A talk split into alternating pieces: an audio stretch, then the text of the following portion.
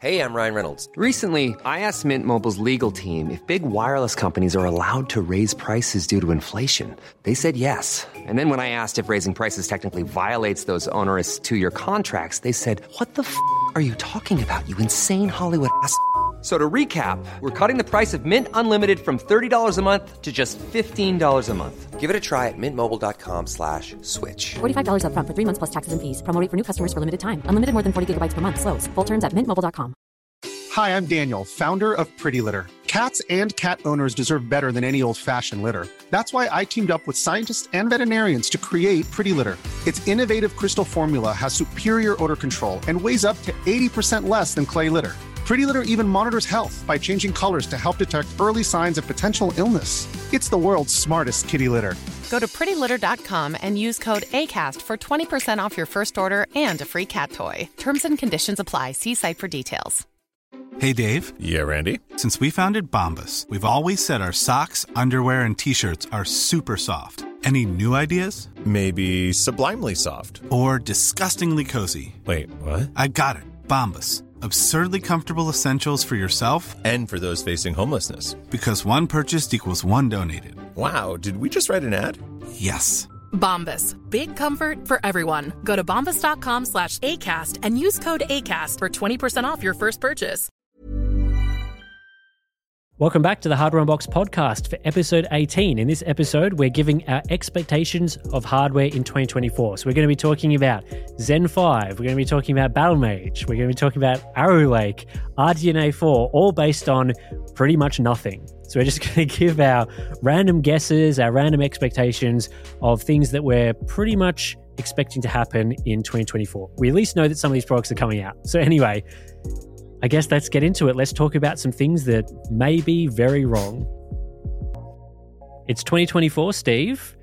Welcome back to the Hardware Unboxed podcast. We're going Good at it again back. for another year. Yep. Should be fun. Feels very different now that it's 2024. How often do you reckon you're going to get the date wrong? Like, how long does it usually take you to adjust to the new 2024 way of life? I'd like to cut myself some leeway for at least six months. you reckon by June you'll still be saying it's 2023? Probably. Uh, I'm hoping that I don't get it wrong once in this podcast episode, but I'm sure I will. Uh, because in this episode, we're going to be talking about 2024 hardware, and I've got it right that time 2024 hardware. So, our expectations for things that are going to come out this year. So, I've made a few notes of like the expected product releases this year in the sort of expected release cadence. I'm not sure whether all of these products will actually be released this year or whether they'll be released in a different way than we're expecting. But we'll use the first episode of the year to talk about, you know, the sort of things that is going to make 2024 exciting. Because I, I was looking at this list, and I don't know about you, but this looks to be a more interesting lineup of products than what we saw last year. So Mhm. 2023, which feels like it wasn't last year just yet, but you know what I mean. yeah, so more exciting than like a 7800X3D, couple of like mid range GPUs to fill out the lineup, and a refreshed CPU series from Intel. What am I missing? I think you've that's pretty much all that we got, right? Like Close to, yeah. Yeah, wasn't very exciting. This year, we're expecting mi- many more things. In fact, and they should be starting to come out as early as January. So, in like a Mhm. couple of weeks from now, we should be starting to see the first of these things. So, let's get straight into it with the first thing that I've flagged here, which I'm not sure whether this will come first before RTX Super or not. But Intel's 14th gen non K processors are expected to Right. be launched very soon. So, right at the start of January. This is probably something we're not going to talk about for too long because this is just another refresh, is pretty much the expectations here. More has to be refresh. right. Yeah, it has to be. Uh, yeah, I think I saw the rumor of the 14100, so the Core Mm-hmm. i3 part, which would replace the 13100, which would replace the popular 12100, or did replace, well, sort of replaced it. I know they, they sold alongside each other, and I think the 12100 remained pretty much the go-to CPU in terms of value and whatnot for that price segment. I Yep. think I saw something like that. The MSRP was around $150 US, whereas correct, I could be wrong, but I think the 12100 spent a lot of time down around 80 $85. It So- should be a sub one hundred dollar CPU. I think that's the whole point of that product yeah, in the lineup. Definitely. So we'll obviously we'll see what it, it launches at, but one hundred fifty dollars is a laughably bad a price or price point for that particular part Mhm. because, well, yeah, it's a it's essentially a Core i7 7700K that could support DDR5 memory. Uh, Yeah, I mean, I think the expectations with the the did I say 7700? Sorry. Anyway, so that's what I meant. Sorry. Go on. 7700 something like Yeah. that in, Yeah. in the the higher end of a many generations ago part with just four cores so Mhm.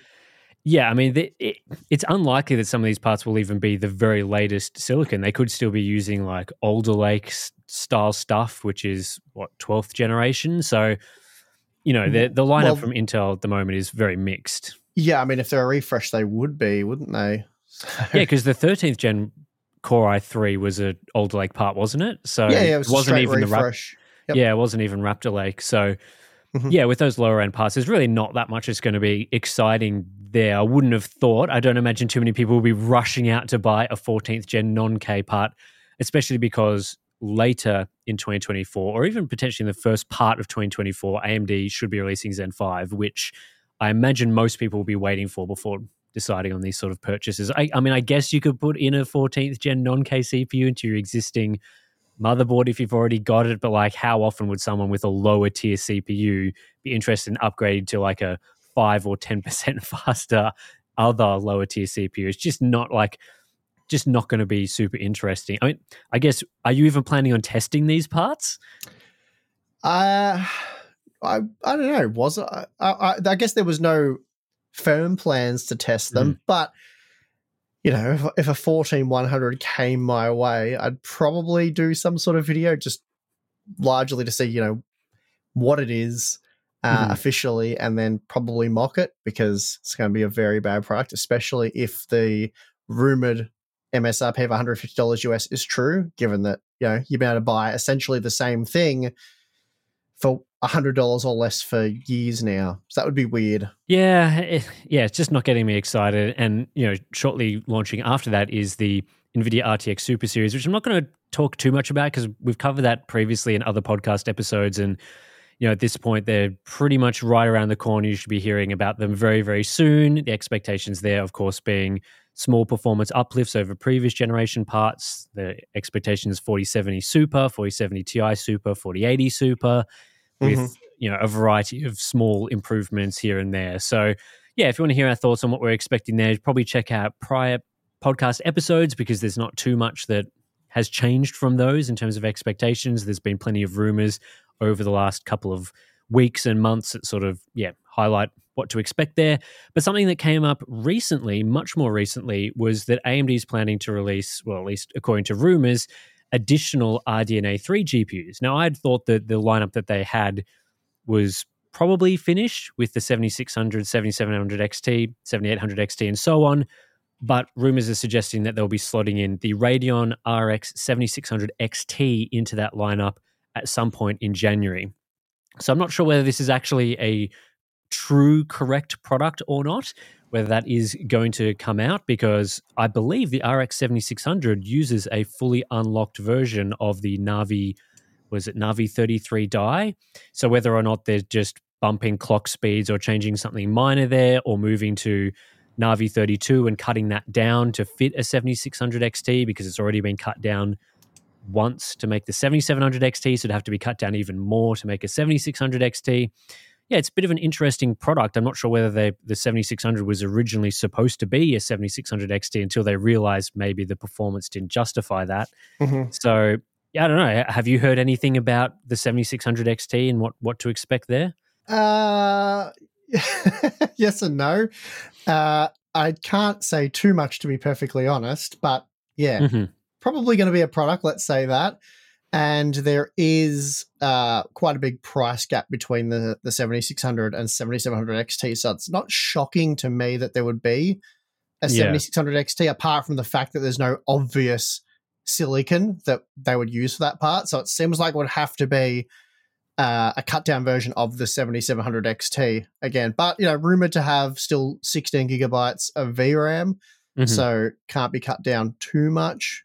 I guess there's a couple of ways they could achieve 16 gigabytes, right? Like it could be a 7600 where they've gone, oh, well, the eight gigabytes wasn't sufficient. So the selling point is now 16 gigabytes with the exact same die. And I think that would make some sense because the naming of the two products would be pretty similar. So you sort of go Mhm. 7600, maybe they can eke out slightly faster memory or slightly higher clock speeds and call it a 7600 XT. That that's one angle. The other option, of course, is you know the 7700 XT has cut down the memory bus from 256 bit to 192 bit to go from 16 gig to 12 gig of memory. They could cut that further to 128 bit, but then just offer double the the memory capacity. So instead of 8 gig at 128 bit, offer 16 gig. Uh, that's one path they could go down there as well, and that would allow them to offer more compute units. But you know, there's a 7700 XT has 54 compute units. The 7600 has 32. So it's like, how far do they want to cut down that part um, before it becomes a bit un- unrealistic for an RV32 die? And how much more computers do they want to offer while still calling it a 7600 XT? Like if it was 46 compute units or something, it's pretty big, like performance improvement you'd get there. But yeah, yeah, yeah. it, Well, would make I- sense to have a product in that price range, I guess. Yeah, you've put me on the spot here because I can't really talk about it. So Yeah, I mean Um, that's that's I'm trying enough. not actually, to give. I'm trying not to give anything away in any direction. Um, That's that's so- true. I actually don't know anything about this part, so we will uh, get to that later because that is Yep. expected. The rumors are suggesting a January release as well. Mhm. And then to round out the January supposed releases from 2024 is Zen 4 desktop APUs. I so talk about those because I know nothing. yeah, so these parts are supposed to be based on the laptop silicon that is currently floating around Mhm. um, in a variety of laptop designs, which combines the Zen 4 CPU design with a RDNA 3 GPU design in sort of a monolithic style design. So the current Zen 4 desktop CPUs are technically APUs because they do have a very bad integrated GPU in them that can't really do anything. But this is supposed to be the version for people that want, you know, entry level, dis, you know, not discrete graphics, but entry level graphics capabilities, a few additional features, things like uh, can the Zen 4 current CPUs do video encoding in their iGPU, or is that was that cut away? I can't quite remember. Yeah, I don't actually recall to be perfectly honest. I have done very little testing on them. I think on the initial reviews we had a look at what they could do.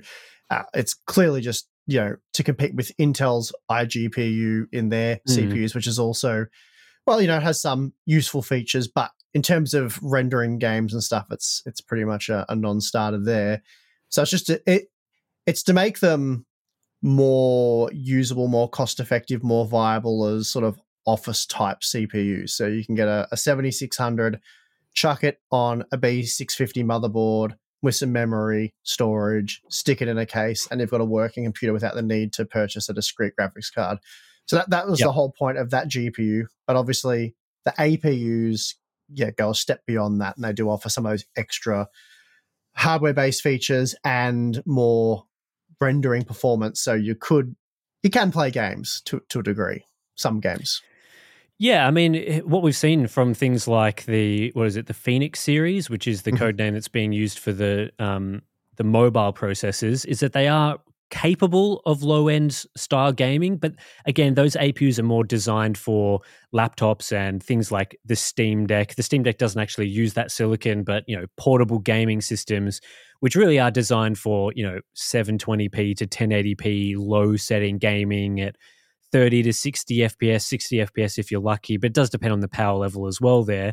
So, you know, that's the sort of expectation from these APUs. And we always get the, you know, oh, when an APU is going to be the next big thing for low end gaming. And I think every single generation, it just always comes down to when they are released, they look super powerful when they're, you know, years out and people are talking about, oh, we're going to be getting you know 12 compute units or 16 compute units. I believe they're 12 compute units for these designs but we're going to get all these compute units of rdna 3 it's going to work really well. And then by the time they're out it's like yeah it's once again low and low sort of spec gaming capabilities. So Mhm.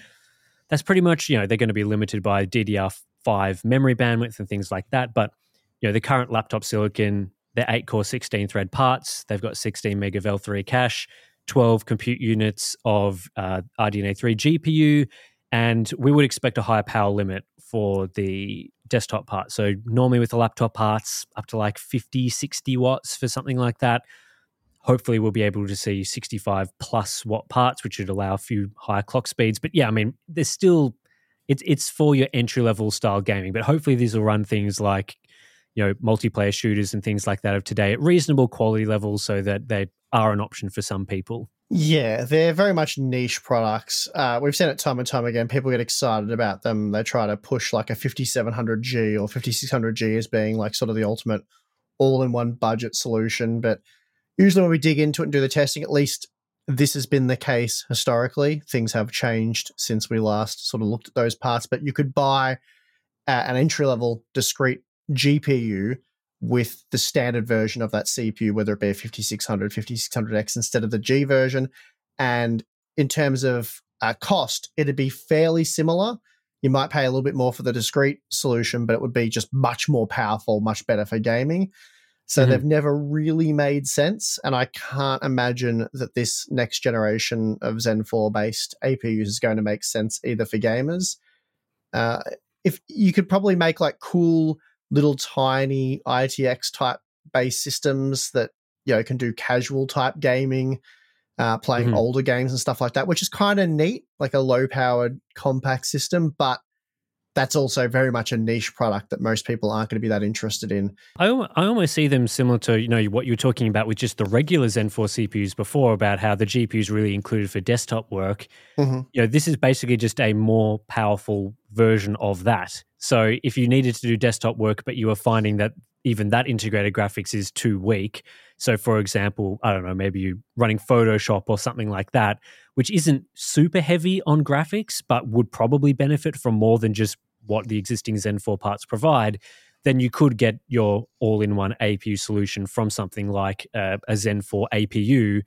And hopefully that would be sort of a lower cost, smaller equivalent because yeah, you know, you could make a small ITX system with one of these parts in it for gaming, but I imagine most people wouldn't be super satisfied with the gaming performance. Really, uh, you know, those the performance of those parts is acceptable for portable systems. Things like as as mm-hmm. we were mm-hmm. talking about, there's the was it the Asus ROG Ally, those sorts of very portable systems where you need something that runs at 10 watts to play portable games on whereas for a desktop that's not a limitation. Really you could run it as as powerfully as you want and make it as large as you need. So yeah it's going to be i feel like it's more niche than maybe previous parts. I, I think during maybe cryptocurrency mining we saw some interest in APUs over these sort of things. So there was always that idea of, oh, you can buy an APU and play your entry level low spec gaming now and then buy a GPU later once they become a bit more affordable, a bit mm. more uh, accessible because you couldn't even buy them back then. Mm-hmm. Whereas now that that isn't really a challenge in the market. You can go and buy entry level GPUs if you really want to. Now some of those options aren't great, but they still are available. So I don't imagine too many people will be doing that sort of buy an APU and then upgrade later, especially because the APUs are typically more expensive than just buying the CPU itself uh, in the sort of non APU version. So, yeah, it's always it's always a tough one. This because people get upset because they're like, oh, you know, we don't have endless money like you guys because apparently have en- endless money. I, I get that there's budgets involved and there's financial constraints, but at the same time, you, you know, in a sense, you're almost throwing away money sometimes by getting the ultra cheap entry level stuff. Like a perfect example, in my opinion, would be something like a Radeon RX 6500 XT. So four gigabyte graphics card, very awful, uh, lacks number of features, mm-hmm. is crippled in about three different ways, and they cost at the moment $140 US. So that, that's a pretty cheap graphics card, especially by what we've seen over the last few years. You know, it, it does kind of play games, depending on the games. You know, you can play Counter Strike 2 and stuff like that with it at reasonable frame rates. But for $50 more, so about $190, $200 at most uh, US, you can buy an RX 6600, which is on average close to twice the performance. It should be only about 40 to 50% faster, but because of things like PCIe bandwidth, VRAM capacity, memory bandwidth, all that kind of stuff, it often ends up being more than twice as fast in modern games. Yeah. So you're saving fifty dollars, but you're not really like it. it and uh, the 6500 XT, you know, you can't play a lot of games like you know Avatar, Alan Wake 2. Uh, you can't get 60 FPS using 1080p with the lowest possible quality settings in like Cyberpunk, um, mm-hmm. The Last of Us Part One. The, the, list of games goes on and on. Whereas you're going to achieve really great frame rates with an RX 6600, so you'd be better off in terms of you know investment, driving your dollar as far as possible by spending that extra money. And it's sort of the same thing with the APUs, especially if we're talking about like higher core count CPUs, because they are quite expensive. And you might as well just buy the non APU version and then get something like an RX 6600 or maybe the GeForce equivalent, whatever that may be, because you will get much better performance and just a much better system overall. So it puts APUs yeah. on the desktop in a tough position. Clearly, for laptops, they make a lot of sense, but for desktops, very niche. Yeah, I mean, I was just going back and looking at the Zen 3 APU pricing, you know, the MSRPs. And so to get the G model over the non G model, so to get the APU versus having no integrated graphics, you're looking at paying about 60 US dollars more. So something like a 5700G launched at $360. The 5700X was $300, and then same with the 5600G, $260, 5600 $200. Mm-hmm. So you're spending $60 more to get, you know, from a reasonably low end. Obviously, those other chips had no integrated graphics, so it was a little bit different there. You could potentially use a 5600G for, you know, some sort of server that might need, you know, accelerated um, video encoding or something like that. But you know, it's always going to come down to do you spend $60 more? I'm assuming we're going to see probably similar pricing structure this time around. Should you spend $60 more to get something that really can't play a lot of games at acceptable quality levels? Or you, would you then spend you know, $190, which is a lot more, granted? It is what an additional $130 on top of that CPU to then get something that is genuinely capable of playing most of today's games. Yeah, still at you know 1080p resolution, lowish quality settings, but you know, but it's also adding to that is that the of the example you gave, so those uh, Zen three based parts, the mm-hmm. G variants were much slower CPUs. Uh, yeah, they had right. half yeah. as much L3 cache. Uh, they were a completely different design.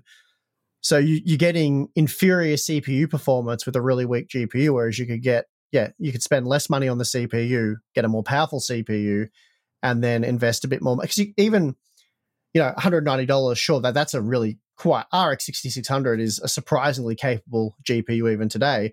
But you can buy if it's just to make do, like you you don't need that much GPU performance, something like an RX 6400, that'll that'll be a better combination, uh, and that'll get you closer to the hundred dollar mark.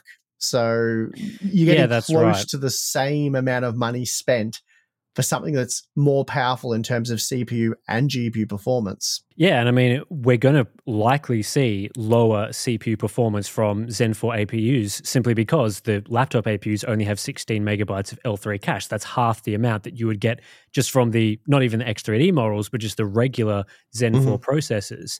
So, yeah, I mean, that, that has to be factored in there as well. And yeah, I get that there are going to be people who, you know, in total, they're only going to be able to spend $250 or something and you might get a six core APU for that sort of price and but at, at the same time it always feels like those people kind of get shafted a little bit as you're talking about the low there's always that sweet spot which are products like 6600 in terms of GPU and then the lower you go the more you tend to get just shafted where you're not there's like a small reduction in price for a big reduction in performance and so, in a lot of cases, yeah, if you are able to, it is better to save up a little bit more money, get that sort of sweet spot entry level combination. And even if it's not like a super powerful product, there are other options. Even things like the used market, it may be better to look there, get you know, your, you know, you can get some pretty cheap and capable previous generation GPUs on eBay for good good prices. And I think that as well is probably something that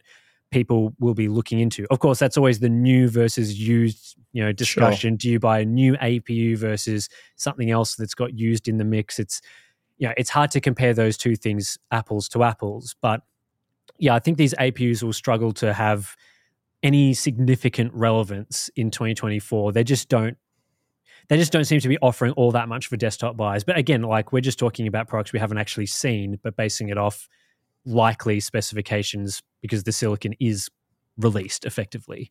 Hmm. And I think when you are talking about ultra budget stuff, entry level stuff, the used market does become a valid conversation to have. Uh, Not so much when we're comparing, you know, mid range to high end parts, but if it's about saving as much money as possible to get the best deal possible, then ignoring the second hand market probably not a good idea. And look, we're not saying that these Zen 4 APUs are going to be bad products or that you shouldn't buy them. We're just saying that they are niche products that are unlikely to be the best option for most people. Yeah, that's right. So, I mean, they could come out with very competitive pricing. You know, if the pricing was very similar to the non-APU models, then they could that could open it up to being a more widely used product. It just mm-hmm. depends where that lands and the sort of use cases for people. But yeah, I think for the most part, people will probably be again waiting for something like Zen 5, which again, maybe we should just talk about Zen 5 because these CPUs are expected at some point in 2024. I'm not sure exactly when. So a lot of the products that we're about to talk about from here on out, it's very much like uh not sure when it's coming, but probably this year at some point. I believe Zen 5, the rumors are suggesting the first half of 2024. But beyond that, it's, you know, we can't sit here and say, yeah, it's coming in April or something. That would just be a pure guess. Yeah, we're in the take it with a grain of salt territory now. So 100%. everything everything is pure speculation, uh, guesswork, and yeah, all of that sort of stuff based on rumor sources and stuff. So who knows how reliable that can be in the past. Not always super reliable, but you know, sometimes somewhat accurate. It, it's guesswork. At least that's what it seems like a lot of the time. Or at least it's guesswork on our behalf as to know which rumor is accurate. I, I think this far out from products as well, it's pretty hard to know exactly what they're going to be doing. Like, Mhm. there's always going to be some rough, you know, people tend to know sort of what the design is going to look like, but things like final specifications, the configuration, pricing, and everything, you know, trying to predict it this far out is, you know, we've seen many rumor sources get into strife trying to do that. And I think, you know, the closer you get, the more accurate you can be on those sorts of claims. But if I was sitting here saying, yeah, we're going to be getting a 16 core CPU at $500, it's like, well, it's that's not going to be confirmed at this point. And certainly, you know, they choose That's those right. things very close to release. Even stuff like the performance that we can expect to see from them, like IPC uplifts and stuff. I read a few different sources. Some were saying, oh, you know, expectations are in the 20 to 30% range, which is huge. Like if they achieve that, Yeah. it'll be very impressive. Uh, yeah, very, very impressive. But then other sources are saying uh, 10 to 15%, which probably seems more reasonable, realistic. Yeah, I would say so. And and with these performance claims and things, it's always hard to know whether they actually do mean IPC, as in they're testing both at the same clock speed, or whether they're meaning more overall single thread performance, which can be mm-hmm. affected by the final frequency of the cores.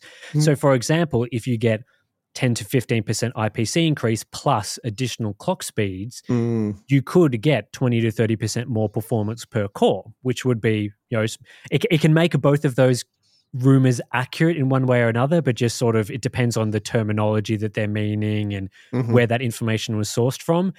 That said, though, I think with Zen 5, we probably won't see this is just pure guess speculation on my part. I, I think it's unlikely we would see too much improvement in frequency. Mhm. Um, Zen 4 processors, what they already run at up to six gigahertz, I think, or close to six gigahertz for some of the top end desktop processors in terms of like their peak performance.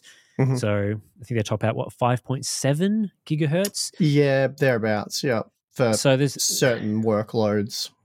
Yeah, there's not too much more room to go there. And typically with these, you know, node advancements, because it is believed that uh, the next generation of processors will be a node shrink down from TSMC N5 to pro- could be N4, N3. We're not sure. Some- Three to something four, along those- probably. Yeah. Yeah, something like that. I mean, N4 is very similar to N5. N3 is sort of a more, you know, substantial uh, node improvement. At least that's what TSMC claims. And yeah, we haven't really seen huge frequency improvements for these sorts of process nodes as they get shrunk down. So, Mhm.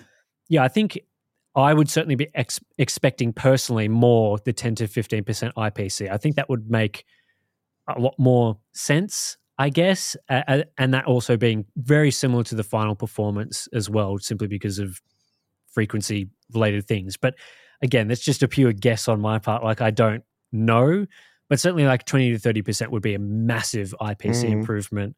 Um, Mhm. but then again, how much was Zen 4 IPC improved? It wasn't heaps over Zen 3 from memory. No. Well, yeah, there was obviously the frequency and stuff as well, but I think in total, was it in the 20% range? I actually don't remember, which I've done a video on it, but it's a bit of a blur now. Yeah. Uh, but yeah, there was a reasonable gain there, but yeah, that that would be substantial. We'll, we'll I guess yeah, we'll have to wait and see on that one. Um, you can you can guess till uh well basically until they're released and then you'll know. I was going to say like the other rumor which would help more for productivity workloads than anything else would be the 16 core uh, core complex dies rather than 8 Mhm. and you know they started at four didn't they back in the original design So, yeah it was four right Uh, i'm pretty it, certain Was it eight, but it was split in half to begin with? So it had four. It had yeah two, yeah yeah that's right yeah two CCXs per CCD, and then eventually now it's just one CCX on the the CCD. Yeah. I think I think that's the way it was. yeah that's what it launched with like back in 2017 it was quite a while ago now so it's testing my memory Mhm. but yeah th- th- this would be i guess sort of a natural progression there so that that wouldn't surprise me and that'd be a good step forward I think they uh, may move to the 16 core CCD, but I'm not sure whether they will offer more than 16 cores on the desktop Mm. market, at least to begin with. I'm Mhm. I'm not convinced that they would want to go straight from launching, you know, Zen 4 server CPUs, Zen 5 server CPUs, and obviously Threadripper recently, Mhm. to then suddenly being like, hey, we've got 32 cores on our desktop platform. Um, I, I, it's possible that they would do so, like I don't want to rule it out, but I would imagine that they could potentially just offer the one CCD plus IO die for a desktop part just to begin with until you know they sort of figure out the market, figure out where things are going. Simply because a lot of you know applications that people are buying these parts for may not necessarily need the 32 core CPU, and it could be limited by things like memory bandwidth, um, which would obviously be the same on AM5 platforms, and you know other things like you know you start getting to 32 core CPUs and people wanting to put in lots more peripherals into their you know add-in Mm. cards, which is really where the Threadripper platform is designed for. So if you had like this super powerful 32 core Zen 5 CPU on the desktop platform, you have to start thinking about well, who's going to be buying this for something where they're still limited to dual core, D, uh, sorry, dual channel DDR5 memory, and all those sorts of factors. So I don't know whether they will go straight to that or whether they will, you know, bank that for later if they did go with the 16 core CCD or change up the CCD design so it's bigger and you can't actually fit two of them on the one AM5 chip. I, I don't know what they do there, but I agree it makes sense that that would be the natural progression is moving to having all those cores on the Mhm. one CCD. Um, and I think it would make parts like the you know, the 7950 X3D, where you've got that weird split between the 3D V cache on one die and then it's not on the other die, and they can change there's differences in frequencies and they have to sort of do all that sort of side of thing. Make a lot more sense with that sort of design. Yeah, it'd be it would be a huge upgrade by having all of 16 cores localized and sharing the same L3 cache, especially for stuff like the X3D CPUs. If they make, you know, Yep. imagine a- a 16 core version of that. Again, absolutely not required for gaming, but for those who want to game and do other things that you know use more cores, it's kind of the perfect CPU. Like the 7950X3D, if all 16 cores could access the same L3 uh, cache pool, like the the, X, the the stacked pool, that would be insane. Like that would be the ultimate CPU, uh, and it would really make recommending something like a 14 900K impossible. I mean, it's difficult now, really, given the issues with that CPU and Yeah. primarily power consumption.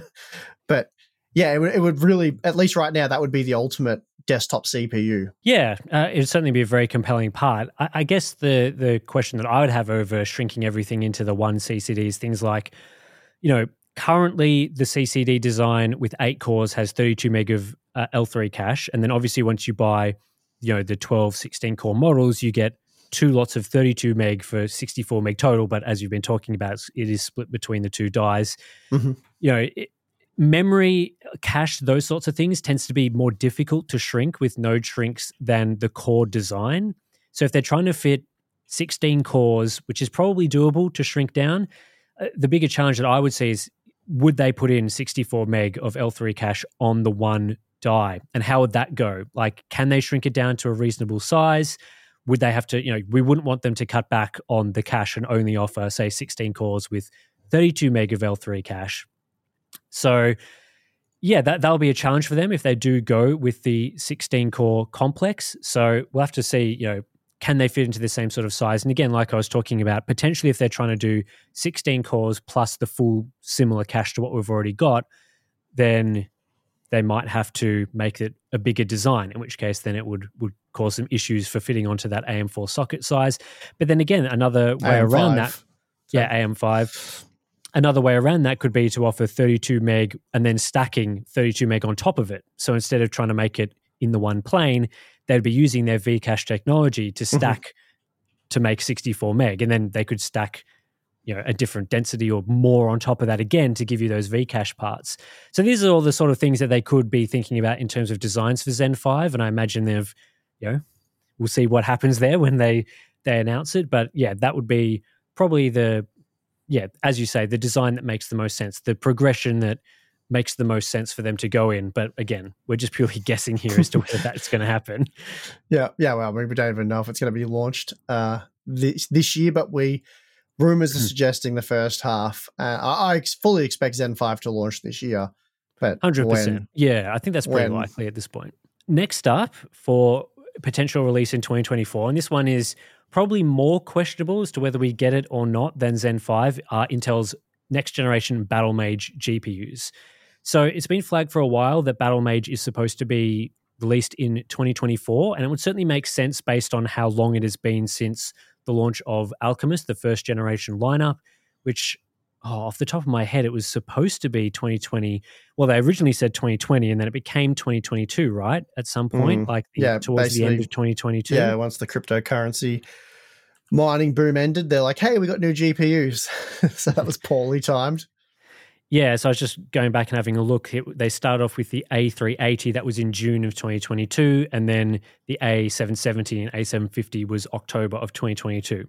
So being released at some point during 2024, surely they'd be able to get out some new silicon by that point. That would be approaching two years or at least Mhm. 18 months to 24 months between GPU generations, which for most GPU vendors is pretty much what they do these days.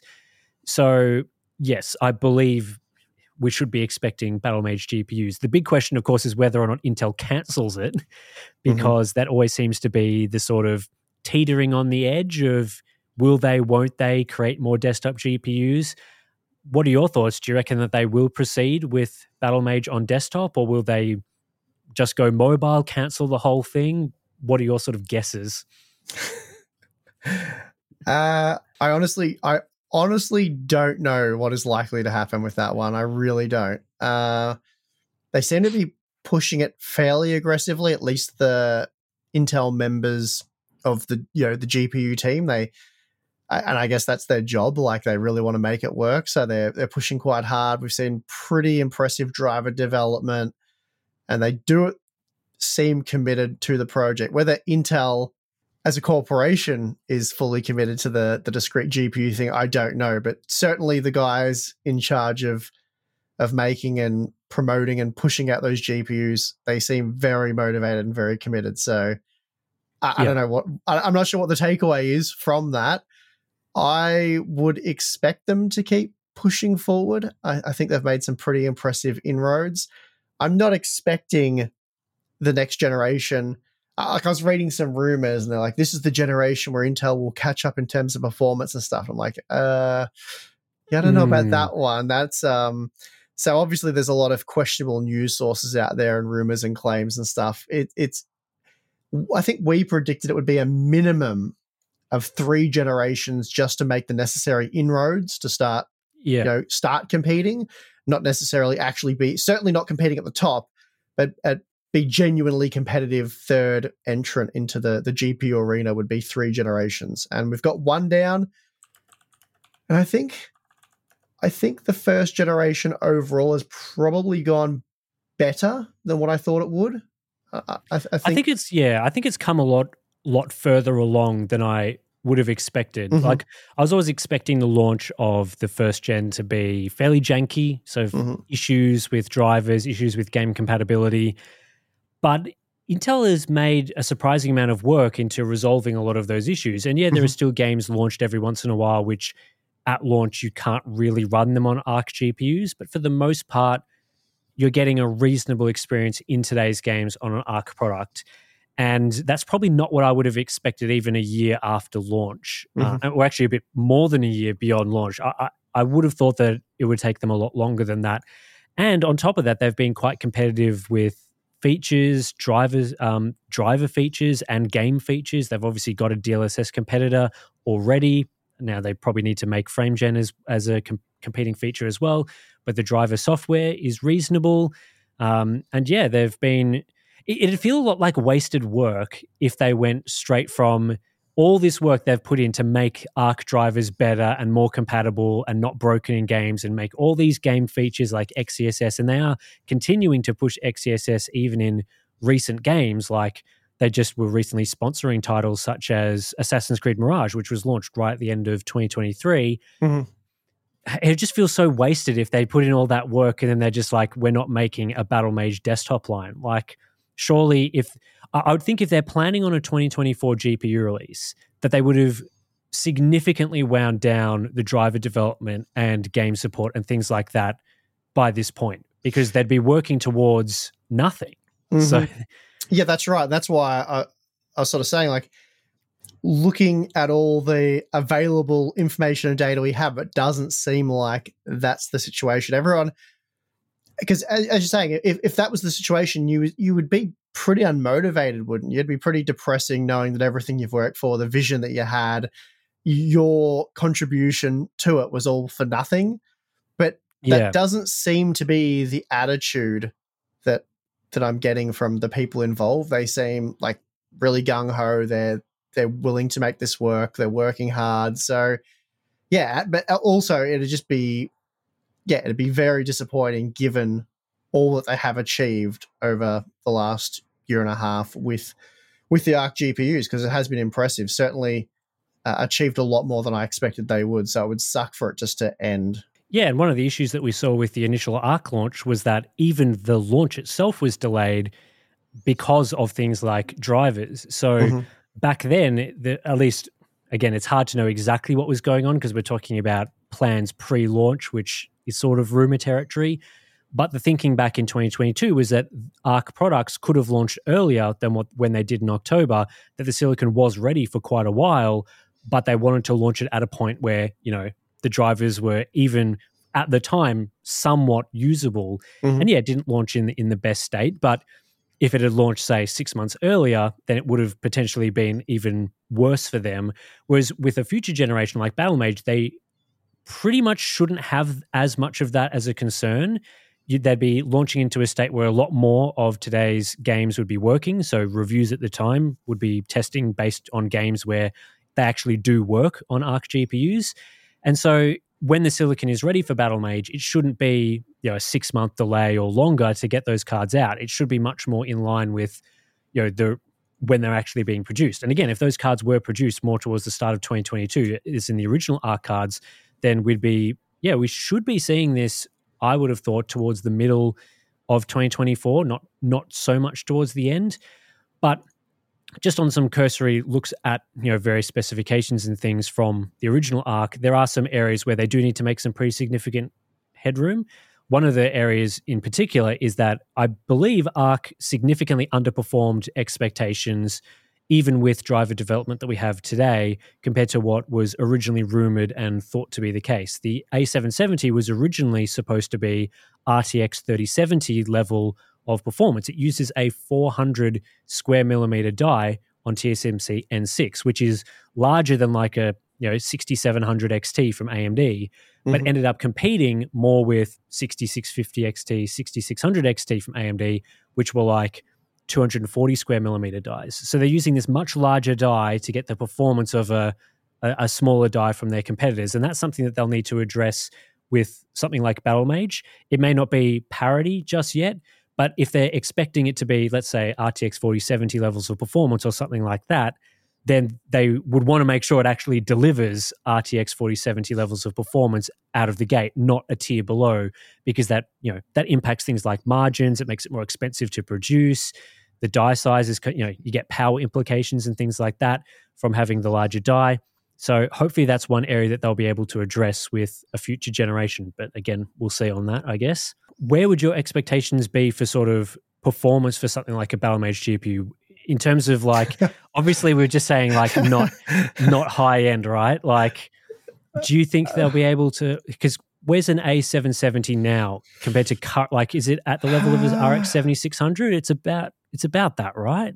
Yes. Yeah, thereabouts. Uh somewhere between that and the 6600 i would have thought like on average again, it depends on the games you include and stuff like that but let's say thereabouts just to make it easy so roughly you know an rtx 4060 so i've just looked up some performance data and yes the uh, about the level of the rx 7600 for the a770 and the rtx 4070 would then be offering you know 60% plus more performance uh, depending on the resolution that you look at. So the 4070 is a fair bit more powerful than that tier of gpu so, you know, whether or not they get it to that level or 4070 Ti level, 4070 Ti is again like an additional 20, 30% more performance on top of that. Mm-hmm. So you're starting to get into like the doubling of performance territory to reach 4070 Ti, which again, like a 50% gen on gen performance gain is pretty good. Like you'd certainly be very happy creating a GPU generation where you're achieving that sort of level. But then, you know, considering it was supposed to be more like a 3070 in terms of performance, you know, a 4070 is more in the range of, you know, 20 to 30% faster than the 3070.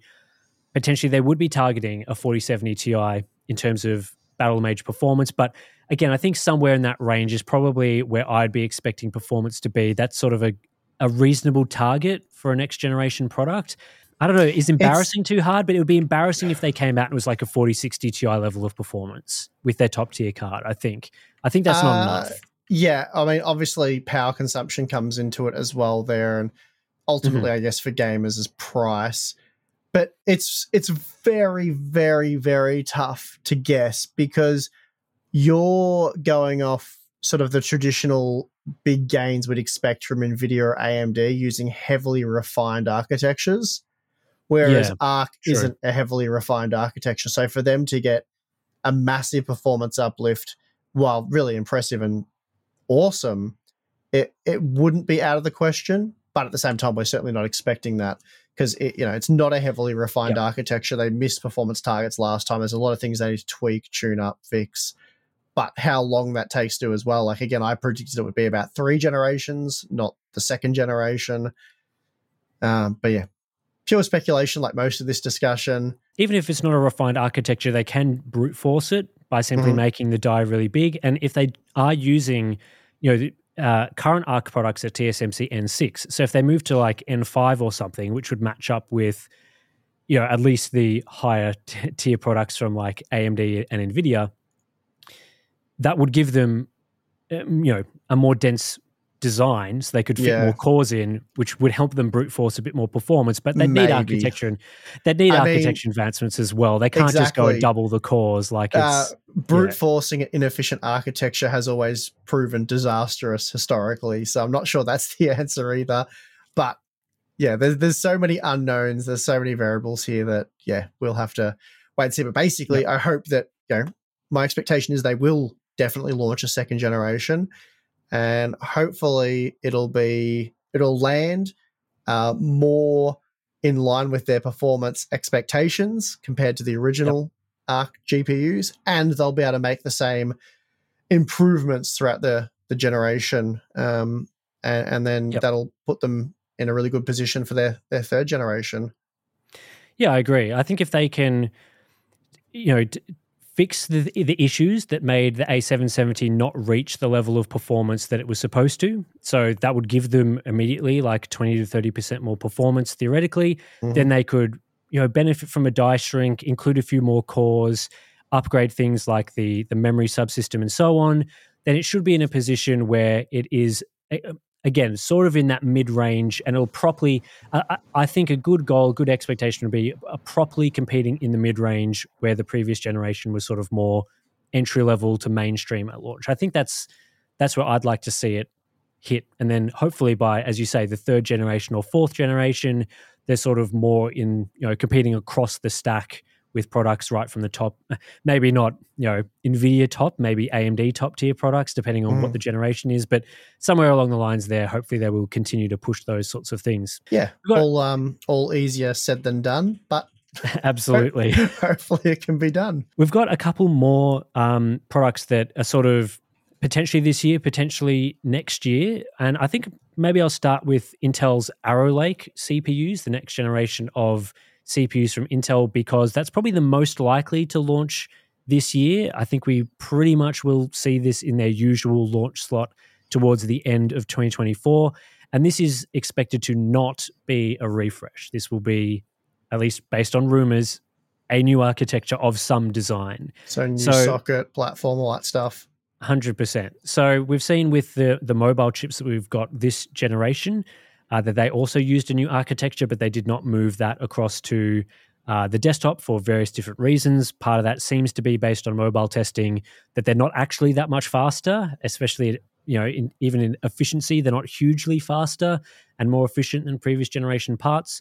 But with a future generation, potentially we'll be getting IPC improvements and things like that, which would deliver overall more performance. But one of the issues that we've seen from Intel CPUs at least over the past few generations, has been things like, yeah, they can get IPC improvements, but that can often be mitigated somewhat by clock speeds and things like that. If they can't get these chips up to six gigahertz, if it has to be a lower clock speed, mm. then they're going to need to have a massive IPC improvement mm. to deliver an actual performance improvement over what we've got. That's the uh, that's been their problem for a while now, and it's obviously why this has been delayed because they couldn't achieve that so it, it's a it's a tough one for them. I I have no real expectations or, or any insights into what Arrow Lake is going to deliver on the desktop and you know, whether it even will this year or it may be delayed until the year after. Not sure. It's an interesting one. I think there's a lot of things that Intel need to be offering with this sort of CPU, and I think they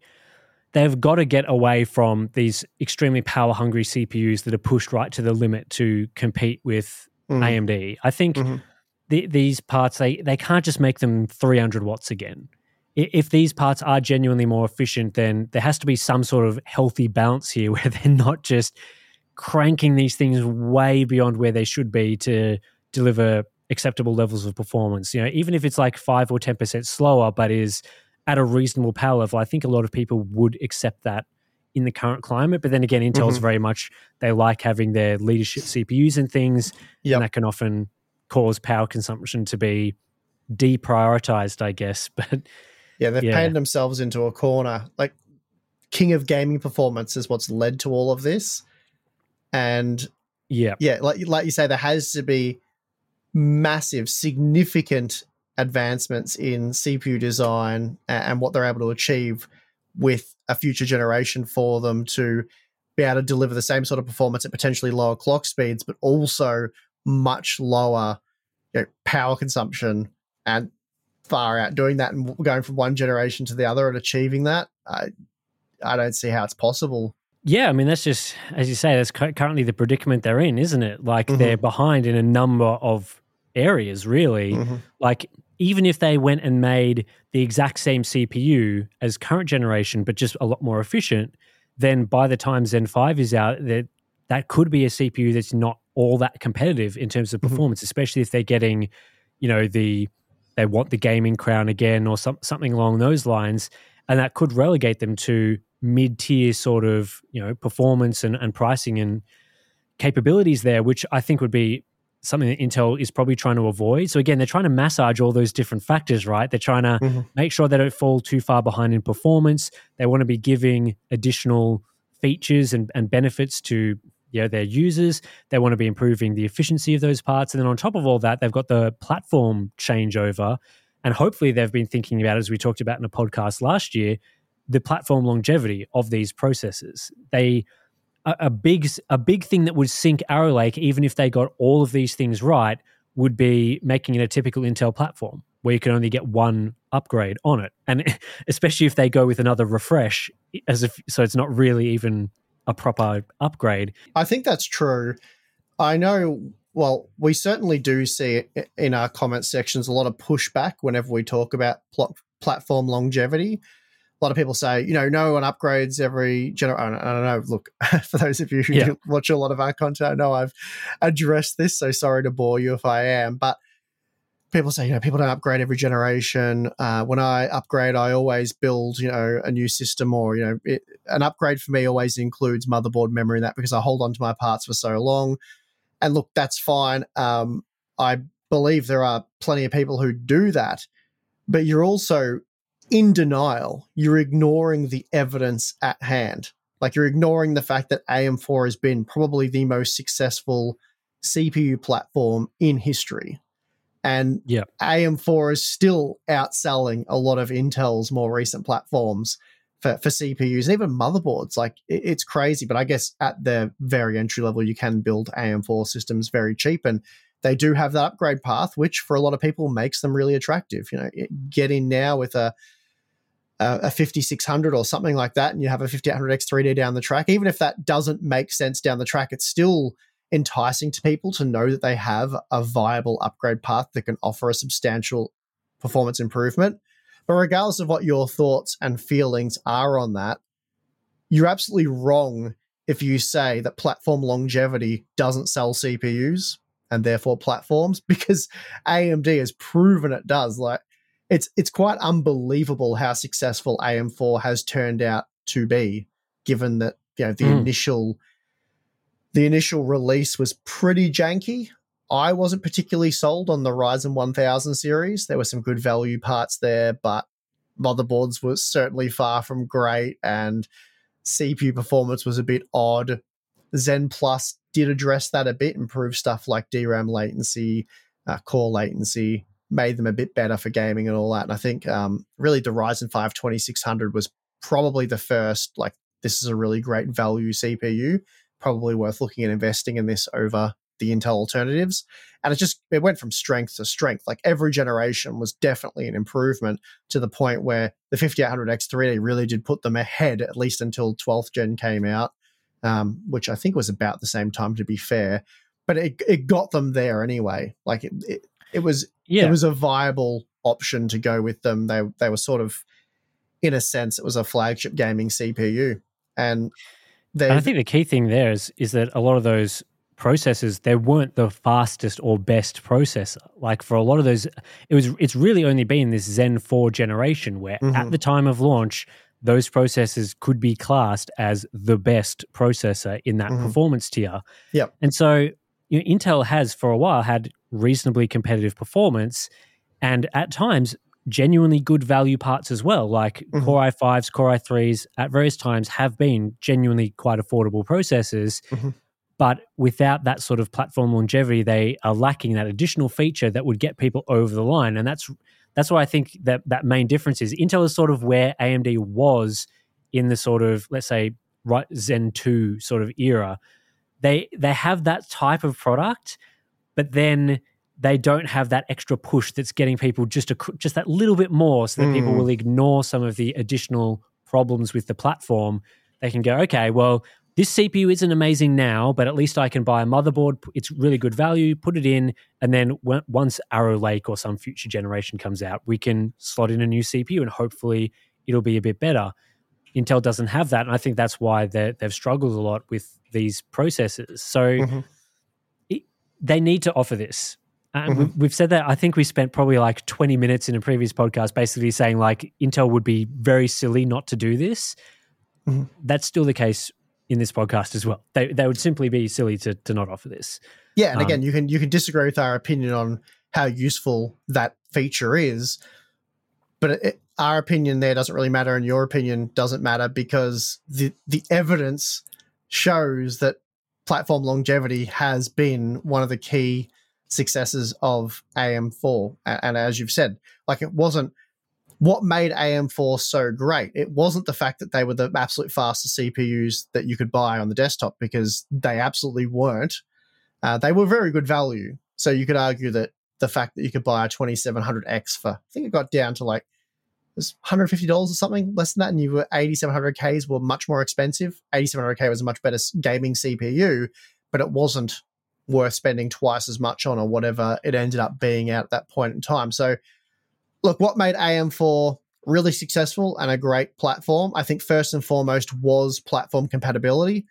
But mm-hmm. of course, platform compatibility is worthless if the CPUs themselves aren't impressive. So the fact that you got pretty impressive CPUs, again, not the best CPUs, but near enough to the best, uh, and they were very, very well priced, and you could stick them on a range of different AM4 boards.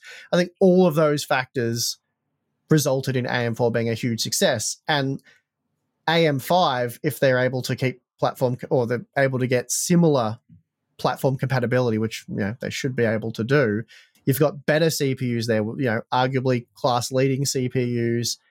Pricing's been pretty good. The CPU prices have come down. Motherboards are still average, but motherboards in general are average. But they're looking to repeat the success of AM4 and AM5, you would hope. And so far, everything's everything's set in motion for that to happen. Whether or not AMD screw up, uh, which you know AMD's been known to do, we don't know that that's yet to be seen. But yeah, uh, Intel hasn't committed to that type of strategy yet, which puts them at a huge disadvantage in our opinion. Yeah, so I think the realistic expectations for Arrow Lake is, is something has got to give there. We're not going to be. I think it's unlikely that we'll see all of power, performance, and so on solved in one generation. Mm-hmm. I think a realistic target for them would be either similar or a small performance uplift over what they're currently offering at a much lower level of power consumption mm-hmm. while maintaining good value and offering platform longevity. So, really, the mm-hmm. two advancements would be the efficiency and the platform longevity. I think if they can do that, the platform would be in, in a reasonable position. It really would depend on, of course, where performance lies, where Zen 5 lies, where how what the actual platform longevity promise is and what they're sort of saying around that. But if they can do all of those things, and I think Arrow Lake would be in a position where it's not just, you know, if we're seeing so, here and it's basically a 14th gen again, then, it, you know, it'll be the most boring release of the year. Yeah. What you're asking for is a reversal of roles if these hypothetical scenarios play out in the way that we're expecting them to. So Zen 5 being the dominant CPUs, uh, the dominant platform in terms of performance, how well priced it'll be is hard to say. Generally, when you've got a superior product that's not super competitive on pricing, and that would put Intel in the position where they need to be competitive on pricing because maybe they're not as performant as their competitors. Mm-hmm. And they need to do they need they need to employ the AM4 strategy then to be successful. Basically, basically, yeah. I, I think if they, I think a, a, big misstep for them would be if they uh, do attempt to make the fastest biggest performance crown and that that leads to sacrifices in other areas like if that means that they are making power consumption ridiculous again which will no doubt get criticized in reviews or if that means they can't offer reasonable value or maybe that means they're not thinking of platform longevity because they're just going for what's worked for them maybe a decade ago make it the best just offer it hope people will buy it yeah, I think that's where they would they would fall down. I think a shift in strategy to something that is more realistic, targetable, achievable with what they're currently offering would make a lot more sense. And there, there is a path there to make that product worth buying. It's not just going to be if all those if they can do all those things. It's not just a write off. Not everyone needs the absolute fastest desktop CPU. If you can offer something that's good value, has longevity, isn't blowing up your power supply and causing you to spend lots of money on power, people will buy that. I, mm-hmm. I believe they will buy that sort of Definitely. product. Mm-hmm. Um, but it's all it's all on exactly where it lands and how much they're able to achieve there. Because yeah, it, it feels like it's in it's all like an AMD GPU situation where we're talking about like how many generations will it take for AMD to get into the position that Nvidia is in. It kind of feels like Intel CPUs are sort of we shouldn't be expecting it to be like a one generation fix. Like it mm-hmm. goes from where they are now to suddenly being extremely competitive. But if they can work towards a strategy of maybe by 2025 they have very, very competitive CPUs again, then yeah, I think that's where they should be working towards. And there's a way to do that while still selling CPUs. So Mhm. hopefully they they do that. There's two final products. We've probably been going reasonably long on this one, but there's two final things to talk about, which is next generation GPUs from AMD and NVIDIA. I think I'll largely skip the NVIDIA stuff because it's unlikely that we will see Blackwell, the next generation lineup from NVIDIA, in 2024. Rumors have sort of been fluctuating between will it, won't it be sort of very end of 2024 or early Mm. 2025. So it's unclear. It's unclear on that one, but it's I'd say most likely 12 months out, sort of from from where we are now. AMD's RDNA 4, though, there's been more rumors suggesting that these products will be released at some point in 2024. Um, and there's sort of been, even been rumors suggesting that they're doing this on purpose to get ahead of NVIDIA. Yeah, that's what I was sitting breaking the here thinking. that- cycle. yeah, that's interesting. Do- Would Nvidia? I mean, I suppose if they can't do anything about it, they can't do anything about it. But yeah, they wouldn't be too happy to let that happen, would they? I think it depends. Like, uh, it depends what sort of products they're producing because rumors have also suggested with RDNA 4 that AMD will not be targeting high end products. Mm. So I think NVIDIA would be much more happy with an RDNA 4 lineup that isn't going for, you know, breaking a 4090 performance, offering 30% more than that or something like that. Mhm. They'd be much more happy to let let it slide if they were only producing, you know, competitors to current products. But then Mhm. again, it depends on how, you know, how affordable they are. What's the sort of value proposition? How much are they going to shift the needle there? Because if they're Mm. offering 30, 40% more performance at a similar price to current products, then I, I can't imagine they'd be super happy with that. But I think this is, if this does pan out to be the case where AMD and NVIDIA break out of the same sort of release cycle, which I think has been the case now for several generations where they've released it effectively the same time. To be honest, I think that's a good move for AMD. They need to be doing again something to change it up, shake up the strategy a little bit, just Mhm. not not copying Nvidia and releasing Yeah. at the same time with the same performance and value, Mhm. breaking the cycle and releasing RDNA 4 a little earlier and then potentially RDNA 5 not that long after Nvidia Blackwell. To me, that seems like something that would make sense. But again, they're they're the reason I guess why they've been tied to the same release strategy is that they're very reliant on the fabs. And if they're using the same fabs, they're kind of stuck releasing products at effectively the same time. Um, Mhm. So where do you see RDNA 4? Do you think this will come this year? And do you think it'll come before RTX 50 series? You, this is a guess. We don't have to be right. Yeah, this is just a, a fun guess, I guess. Uh, I would have been shocked if if they beat Nvidia by you know more than a month, for example. Mhm. Uh, so I wouldn't have predicted that to be the case. Uh, just historically, I suppose. And like performance expectations, I'm not giving you performance expectations of art. Like no chance, no we're, too, we're, chance. we're too far out. There's no Yeah. way any of that those targets will, will be accurate. I I'll- think it'll be, yeah, I'll give them to you in my review. I think it'll be interesting to see whether the rumors of targeting mid range will end up being true because that's not even clear. Yeah, I'm not sure about actually that. accurate. Yeah, I'm not super sure about that one. I, I, if I had to guess, I would say that's not accurate. Like that would not be my expectation at all. Yeah, I think it would be. They'd find it hard to sell that. Like, I guess it depends how good the mid-range products are, right? Like, if, if they have another 5700 XT, which again, some people have criticized that product as being not great, but Mhm. I disagree. I think it was a really good um, mid-range product at the time. Mhm. If they can offer that again in this current generation, well, an upcoming generation, I think they'd get people on board, but they're going to struggle with again like Halo effect stuff where they're they're not Yeah, offering the fastest That's right. performance. It- So yeah, it sets the whole brand back. It's definitely a step backwards, and yeah, like we're seeing with Intel, it takes generations to recover from that and build from it. So that'd be something they should be wanting to avoid at all costs, in my opinion. I think so. I think they'd probably be better off a- attempt. Like I guess the re- only reason they'd want to they'd want to cancel a high end RDNA four product would be that they think it's not competitive. Because if it was competitive, they would release it. So if they think it's not competitive, it's like how not competitive is it? Are we talking Mm-hmm. like disastrously not competitive? Like it's not that much faster than a 7900 XTX? Then maybe th- that would be the right strategy. Just offer lower performance at a very good price. But if they can even eke out like close to 4090 levels of performance from something or a little bit faster than a 4090, I don't know whether the right strategy there would be to just cancel that product.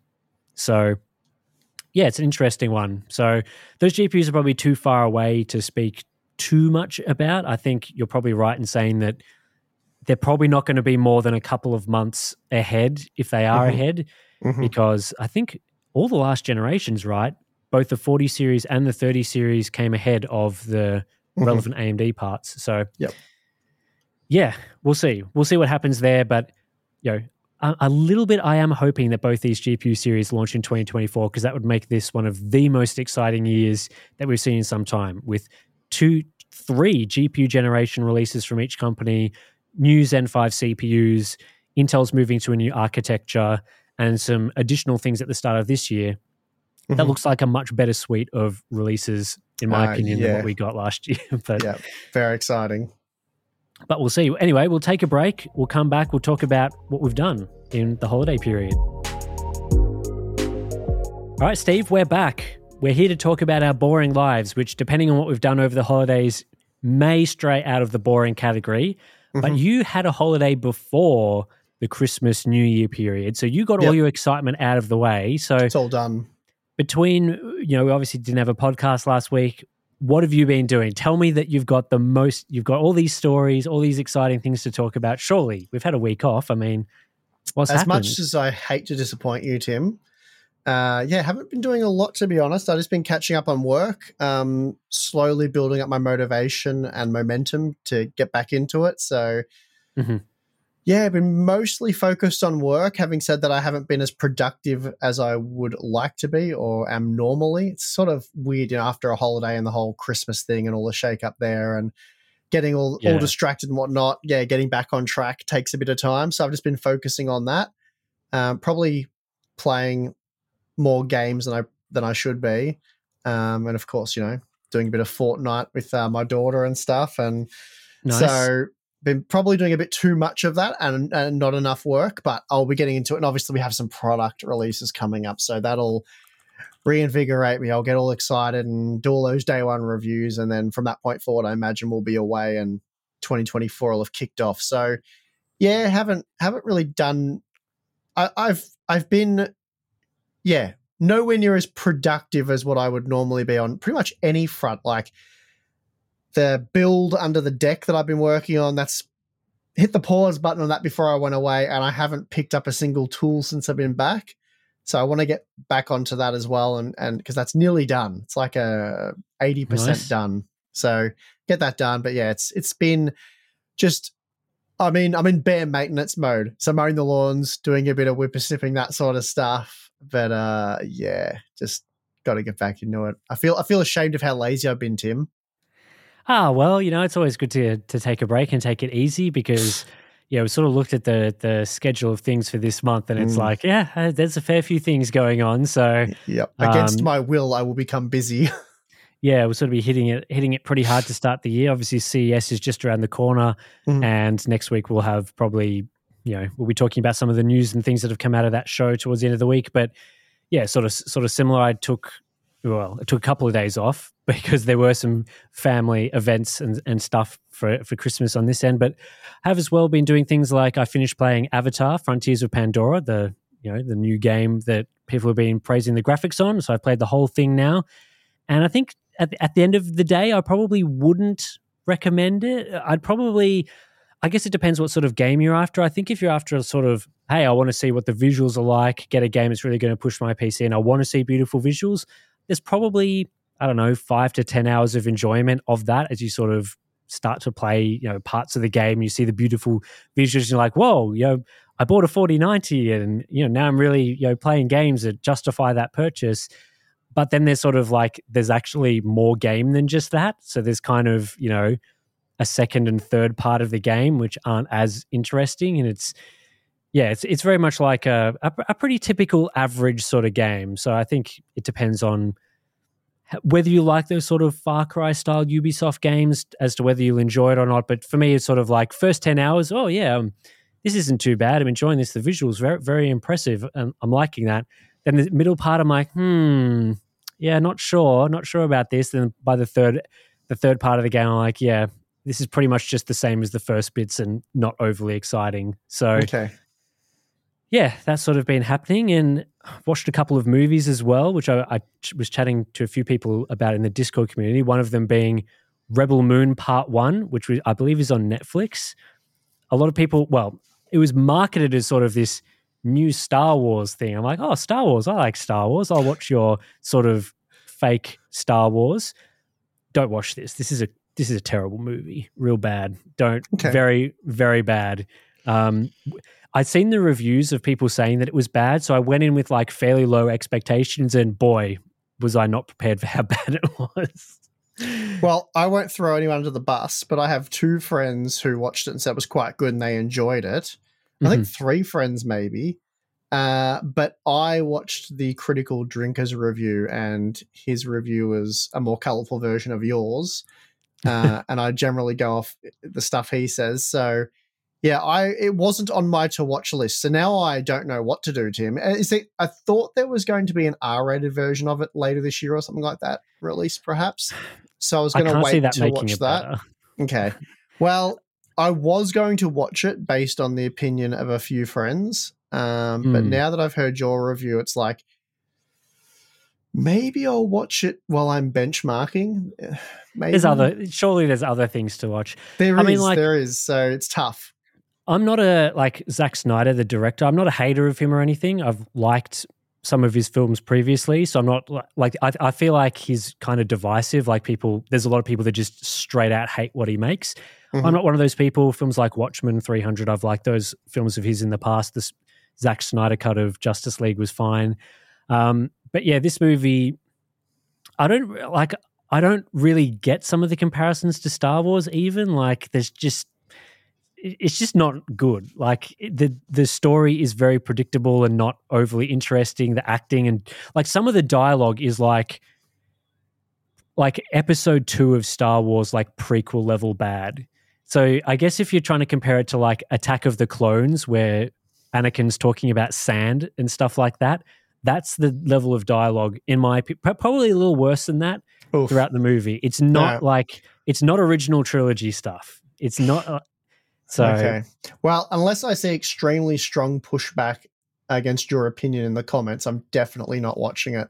yeah, I'm like yeah, I, maybe I should have waited for the extended director's R-rated cut, but I honestly I can't see a director's cut of the same sort of thing improving this film. And supposedly there's like a part two coming next year. I, I, I, they've filmed two parts in the one thing. I, I don't know Hmm. whether I'll bother, but maybe if people say part two is really good and redeems it, then I'll give it a chance. But yeah, the, Rebel Moon was not a, a film that I particularly enjoyed. Uh, I also watched The Hunger Games, The Ballad of Songbirds and Snakes, a film that sort of came out of nowhere. And I was like, hmm, again, like the Hunger Games franchise, I was sort of, eh, it's okay. And this film was fine. Better than Okay. Rebel Moon. It was it was enjoyable. It's a bit interesting. It's it feels a bit long in parts, and you know, the the end conclusion part is a bit strange. It's sort of not like some of the other Hunger Games movies, but it's fine enough. Um, so if you're looking for a bench a, a movie to watch while benchmarking, I would choose the new Hunger Games film over Rebel Moon, in my opinion. But neither are like you got to go out. You must watch those films because the film I watched just the other day that I did think you should watch is what is it? Uh, Spider Man Across the Spider Verse, the animated one. Okay, This- yeah. the- this- that's very good. That's a So that's is a that really the good film. second one of those or third? Yes, yeah, the second one. Yeah, okay. I've I saw the first one. That was that was good. I watched that with my daughters, and they really enjoyed it. Yep. So they've already watched the the second one. Um, but yeah, I'll, I'll possibly watch that at some time. Yeah, it's good. I I, I really en- enjoyed watching that. It it is very much feels like the first part of a two part movie. So the ending is not the most satisfying conclusion that wraps everything up. There's certainly some things Okay. that are left for the the second film, which I think was delayed because of writers' strikes, actor strikes, or something. I don't really follow that too much and how that impacts things, but yeah. That, so of the those three films I've watched recently, The Hunger Games, Rebel Moon, and Across the Spider Verse, definitely Across the Spider Verse of those three.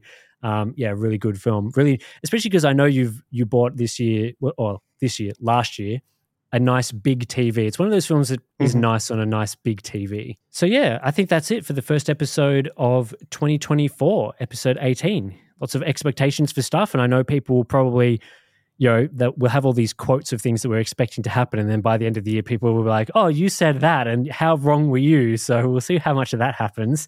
Um, but yeah, I'm, looking forward to to testing products this year. I think there's a lot of interesting things coming out. It should be yeah, I sort of agree with you about the sort of motivation side of things. Not too many things happening to Mm. to make it exciting. I, I feel like 2024 is going to be a better year with a lot more interesting things to talk about. So, yeah, we'll be back next week to talk about CES stuff, and probably throughout the rest of January there'll be lots of breakdowns of new products and things on the podcast. If you if you want our sort of extended takes of additional things, some reviews that pop up, pop up, and things like that. You'll you'll see that in the podcast throughout this month, and as more products get reviewed. So that's it for this one. Thanks for listening. Follow us on your Spotify and your podcasts, playlists, things, and YouTube for if you want to see the video version. And yeah, we'll see you in the next one. Hi, I'm Daniel, founder of Pretty Litter. Cats and cat owners deserve better than any old fashioned litter. That's why I teamed up with scientists and veterinarians to create Pretty Litter. Its innovative crystal formula has superior odor control and weighs up to 80% less than clay litter. Pretty Litter even monitors health by changing colors to help detect early signs of potential illness. It's the world's smartest kitty litter. Go to prettylitter.com and use code ACAST for 20% off your first order and a free cat toy. Terms and conditions apply. See site for details.